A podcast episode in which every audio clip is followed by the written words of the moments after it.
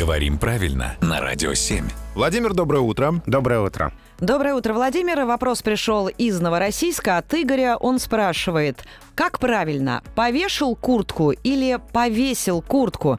Исправил я сына, сказав, что правильно повесил, а потом задумался. Есть же наоборот и ковер, например, повешенный на стену.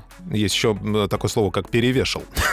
Перевешал. Кстати, да. Игорь правильно исправил сына. Действительно, в русском языке нет слова «повешал», а есть слово «повесил».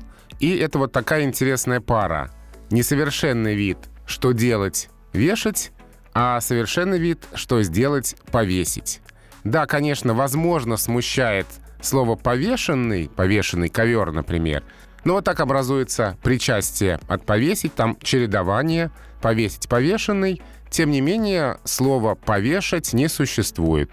Так что вешал куртку, мучился и, наконец, повесил. Правильно, повесил куртку. Да, и в песне-то поется «Повесил свой сюртук» на спинку стула музыкант. Все, разобрались, получается. Запомнили.